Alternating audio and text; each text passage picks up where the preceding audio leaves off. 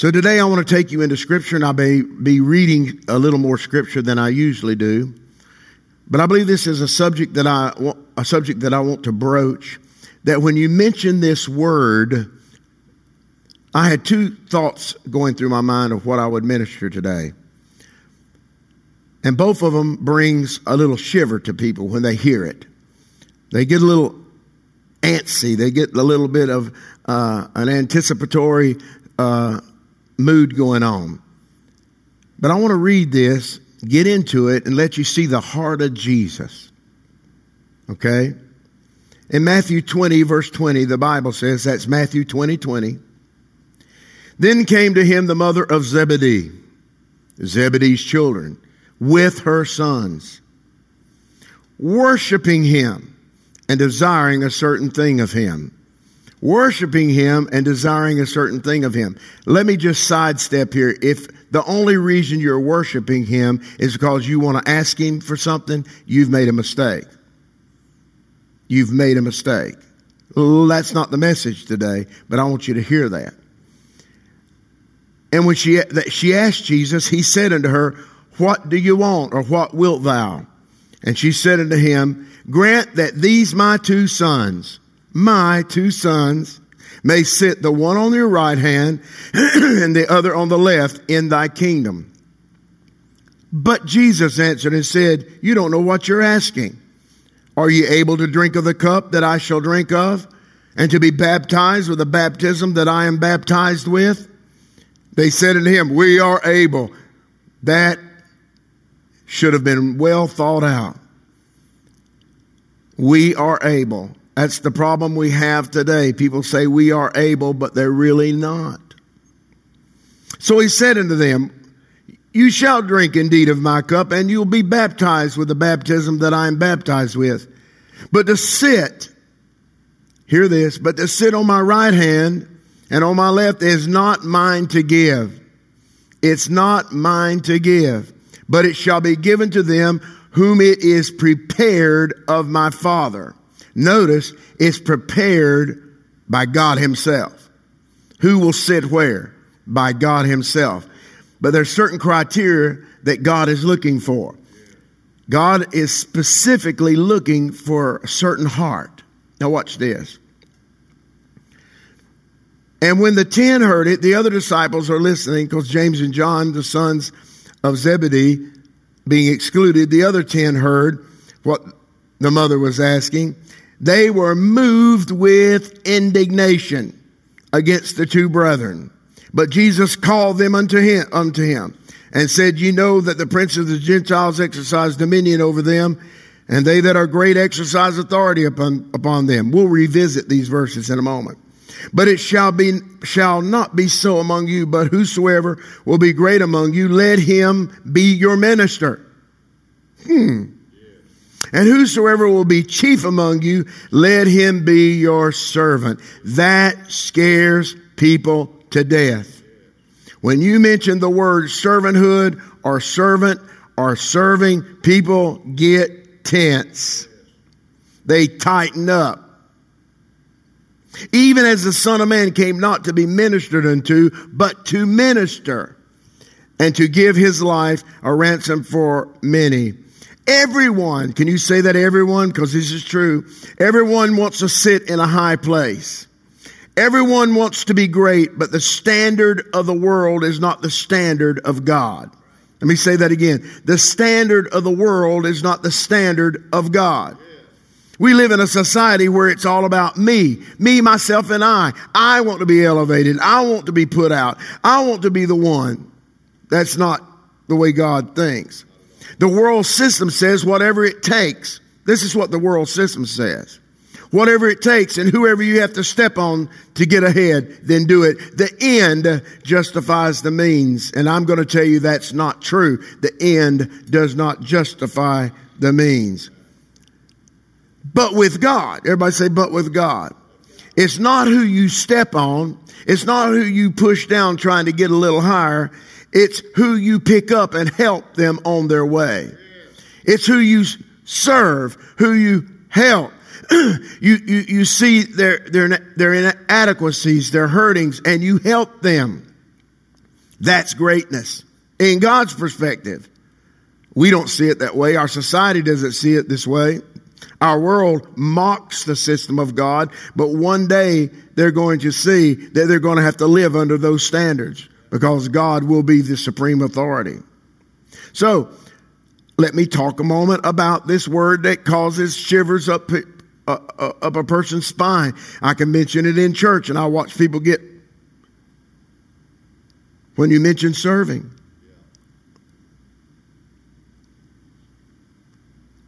Are you talking about? Who are you talking about, Bishop? Well, let's just go to the scriptures. In Mark 10, verse 42, but Jesus called them to him and said unto them, You know that which are accounted to rule over the Gentiles, those that are put into place to rule over the Gentiles, exercise lordship over them. They make it difficult. And their great ones exercise authority upon them. But so shall it not be among you, but whosoever will be great among you shall be your minister. It sounds redundant, Bishop. I'm trying to get a point across. And whosoever you will be the chiefest shall be the servant of all. For the Son of Man came not to be ministered to. Say it again. He didn't come to be ministered to. He came to give his life a ransom for many. The first reaction of most people when confronted with the idea of serving or the idea of servanthood is this. You talking about me? I'm way too good for that. I've paid my dues. Listen, I've been in ministry for 50 years and I believe I've paid my dues, but not enough to step aside from being a servant. Amen. I have to live every day of my life wanting to serve because the only way I'm going to grow is through my ability to serve, to help. When I quit serving, I quit existing. Let me say that. When I quit serving, I quit existing. So when the situation came up, when, when the mother of, of the sons of Zebedee, James and John, came to talk to Jesus amongst the disciples in Matthew 20, 20, you have to know the condition of that day. What was going on? The world at this time was a world of kingdoms and power and emperors and kings. The world system, same as now, determined a person's greatness by their position and authority. Did you hear this? It was determined by their position and authority, but that's not God's way. He's got an upside down kingdom in that what you think should be right is not right. It has to be God's way. The mother of James and John understood when she asked for the second and third position in the kingdom of God for her son. She understood well what she was doing. James and John also understood it. You know why they understood it? They brought their mother with them. It's not something they hadn't talked about. The mother was an authority figure in that culture, very strong. So she brings her sons and says to Jesus, I want them to sit on your second, on your right and left hand. So the sons even understood what was happening that day. They were dealing with that type authority. But the other 10 disciples, they also thought in terms of the world system. Now get this in your mind.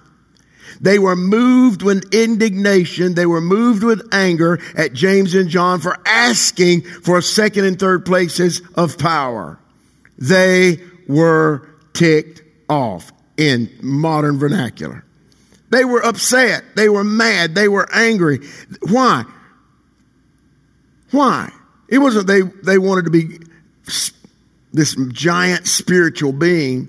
They wanted the places of honor for themselves. A place of honor. That doesn't mean they're honored. They just wanted to sit in the place of honor, being honored. Does that make sense? They wanted places of honor just for themselves.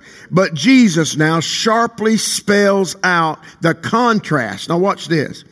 Jesus is so smart. He spelled out the contrast between the way his thinking, his mindset, and the mindset of the world, or his philosophy and the world's philosophy. What do you mean? Matthew 20 verse 25. Watch this. But Jesus called them unto him. He calls his disciples unto himself and said, I read it before. You know not that the princes of Gentiles exercise dominion over them, and they that are great uh, exercise authority over them. But verse 26 says, But it shall not be among it shall not be so among you, but whosoever will be great among you, let him be your minister. And it goes on to talk about, as I read before, if you want to be chief among some a group, then you must be that servant of that group. Even as the Son of Man came, and he was not he was not ministered to, but he ministered to others. In the world system, they are great to exercise lordship and authority over their fellow men. Are you hearing this? They're going to exercise authority over their fellow men. That's what it's all about. But verse 26 is a verse you need to look at. You need to mark down. That's why I've read it so many times today. I want it to get in your heart. But it shall not be so among you. It's not where you sit in church. If I can't sit on the front row, then I'm not coming. If I can't sit in my regular spot, then I'm not coming. If I can't sing on stage, then I'm not coming. If, I can't be greeted at the door a certain way, then I'm not coming. Well, you're not coming for the right reason. You came to this house to serve and not to, not to be served. Are you catching this? Because so many people think that if they don't, somebody took their parking place, I'm not coming back to church. Who, what are you here for? What is your reason? Do you want to be served or you want to, well, I want to be served. There comes a time you have to grow up and mature and realize, yes, there's a time to be served. I'll cover that in a moment. There's a time to be served, then there's a time to get up and get something done. Am I right? But it shall not be so among you. Jesus emphasized that he would be, he that would be great in the kingdom of God shall be your servant. My goodness gracious. Jesus makes it clear that greatness comes to those who serve. One who would be great must have an attitude of serving, the desire to serve, the desire to give of themselves. But that's just not our thinking nowadays. I don't owe them anything. Yes, you do. You owe them love. You owe them love. You owe them consideration. You owe them respect. Serve. Let's look at Jesus. Now we're getting down to some meat here.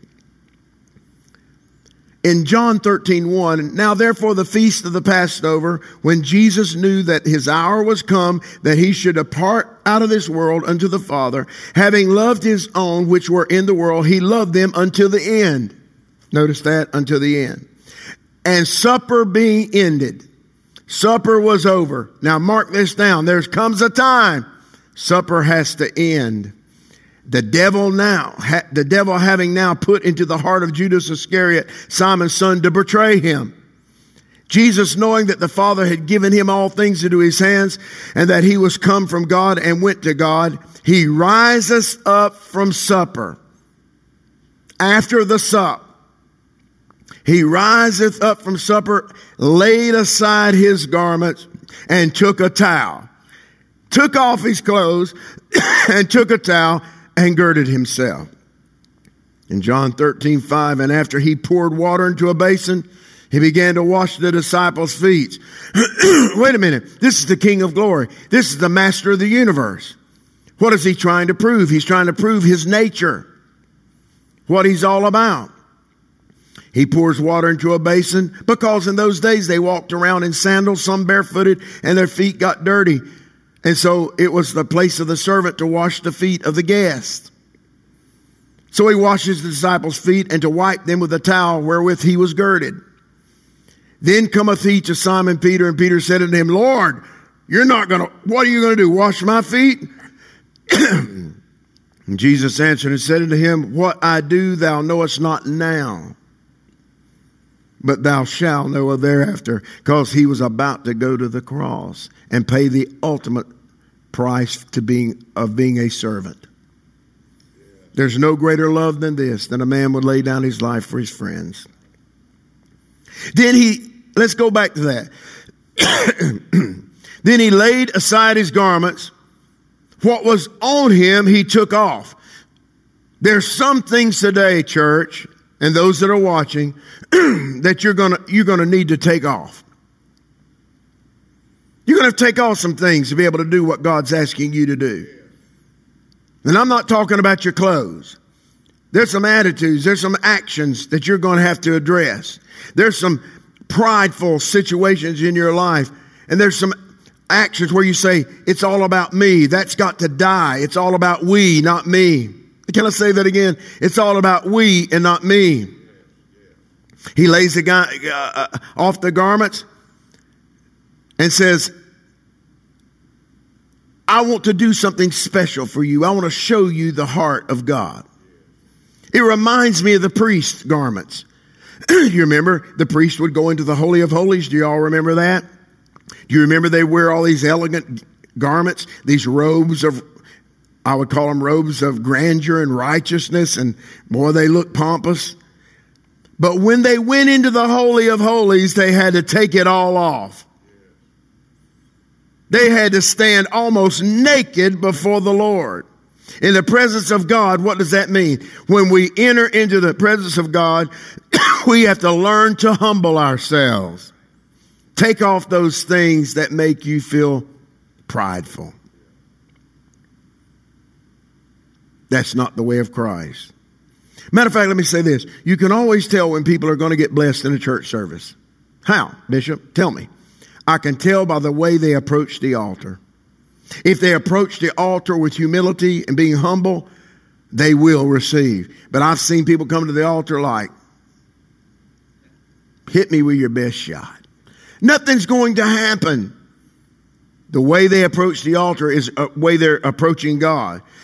so if you're going to work for God, if you're going to serve the Lord, if you're going to serve the house of the Lord, you must understand you cannot work for Him with your own agenda. I have my agenda. I'm trying to move up from second usher to third usher to fourth usher. I want to be first usher. I mean, you can't, I want to be able to sing up there with Pastor Ariel and, and I'm going to work my way. Listen, if that's the reason, you're, you're here for the wrong reason. You cannot be here with your own hidden agenda. That's number one. You cannot work for him with your own pride. Pride goeth before destruction and a haughty spirit before a fall. That's what the Bible says. So I've got to lay my pride aside. I've done that so much in my life that I've learned it. It's a learned experience. Lay pride aside. You cannot work for him with your own glory. Look how great I am. Doesn't matter how great you are, God is far greater. You must put on, watch this, you must put on the robe of humility if you're going to serve. You must become a servant. Then he girded himself with a towel. Anyone can wash the feet of someone who loves them. Oh boy, here we go. You can wash the feet of someone that you love. But Jesus girded himself to serve someone who, watch this, was going to betray him. Judas. Who would deny him? Judas. Who would doubt his authenticity? Judas. I ask this question Can you be di- disciplined enough to serve all types of people? Or is it just the ones you like? God is not satisfied with us walking around without a towel. I want you to hear me. He wants you walking around with a towel. Meaning, I'm ready to serve. I'm ready to be a part of the house. I'm ready to quit just sitting and singing a song or two. I'm ready to get involved. For some of us, it's service. For others, it's in giving and finances. For others, it's helping someone. But make no mistake, it's all about serving. In John 13, verse 14, Jesus said, If I, being the master, know how to wash your feet, how much more ought you ought to wash one another's feet? He wants to use you. Let me say that as we close up today. Jesus wants to use you. You need to become, help the house of the Lord to be thoroughly furnished. He wants to use you. There's a family you can reach, serve. There's a soul you can win, serve. There's a burden you can lift off, off of the ministry, serve. How? You can be an usher, you can be a greeter, you can serve in the children's ministry. There's so many different ways to serve, but you have to make the, the decision. Well, you know what? I would serve, but I'm afraid I'll miss something in service. You will never miss anything in this service if you're serving the house because you're a part of everything that we do. Maybe there's a prayer that you need to carry, a heavy load, but you need to serve. There's a towel in your hand today. Now you need to hear me. I'm placing it there. If you're a Christian, if you want to be great in the kingdom of God, there's a towel in your hand. Supper, here we go. Supper for some of you, it's over. Time to push back from the table. You've been fed long enough. It's time now to help us feed those new people the new harvest, the fresh harvest. It's time to go to work. It's time to serve. He said, Well, I've never heard anything like that before. It kind of bothers me. It's time to serve.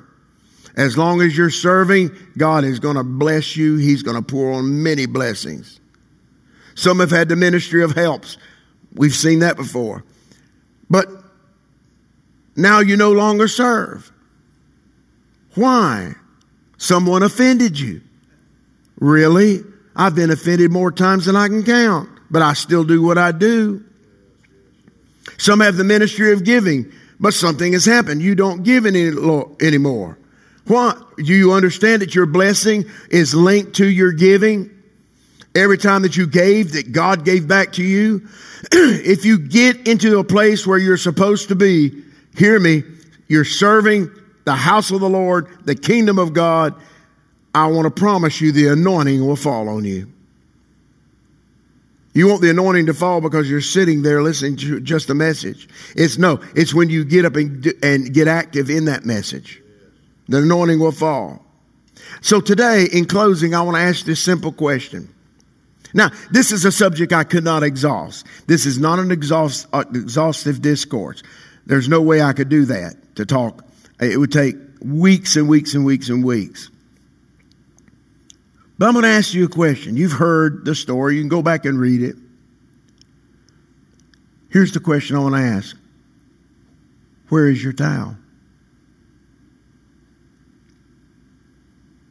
Where is your towel? What have you done? How have you helped? Come on, it's more than dropping $5 in the, in the plate. It's more than just walking in and singing and raising your hand when the worship team sings. It's when you say, if there's a pl- place of need in the house of the Lord, I'm going to fill it. No matter how great I think I am, if it's helping walking, ch- walking children to their class, then I'll do it. If it's help, helping in the nursery, then I'll do it. If it's help picking up things that have fallen because saints, are, saints can be dirty picking up a few things around the house of the Lord, then do it. Where is your towel? Helping someone else, loving someone else, bolstering up the ministry of Jesus Christ. You want to build the ministry of Christ, then be like Christ and be a servant of all. So I'll ask again, where is your towel? Because many of you have laid it aside. You've washed it, folded it, and put it in your closet. It's time to get the towel back out because there's much to be done. Well, I hope somehow you've heard this today because it's all about that scary word called serving. Servanthood. Don't let it scare you. Lower your pride. Be humble before the Lord and do that which is right in the sight of God. Be a blessing. Be a help. I want to pray for you today because somebody that heard this message, I know right now that you feel like, man, I've missed it. And if you feel that way, you have. As we pray, I want you to open your heart and find out where your towel is. Where can you serve? Because that speaks to your healing, your well being, your longevity. As you serve, God anoints you. Can we pray? Father, as I've ministered this word today, I believe in my heart there's people sitting, listening, wondering, have I missed the mark? And Lord, I'm asking you to show them where their towel is, where their field of labor is, where they can be involved, how they can thoroughly furnish the house of the Lord and what you want accomplished. Lord, today, speak to them, speak to them. Let them know that they are needed, they are wanted, and they are loved. They're not, because they serve, they're not looked down upon, they're looked up at. Lord, let them see that today. Let them see how special that really is. So, God, I want to praise you. I want to thank you for these moments we've had. And I want to thank you, God, that you're more than able. And I believe, Lord, we're going to see a transition in the ministry. We're going to see people finding their towels and getting to work. So, Lord, I thank you. I honor you and praise you in Jesus' name.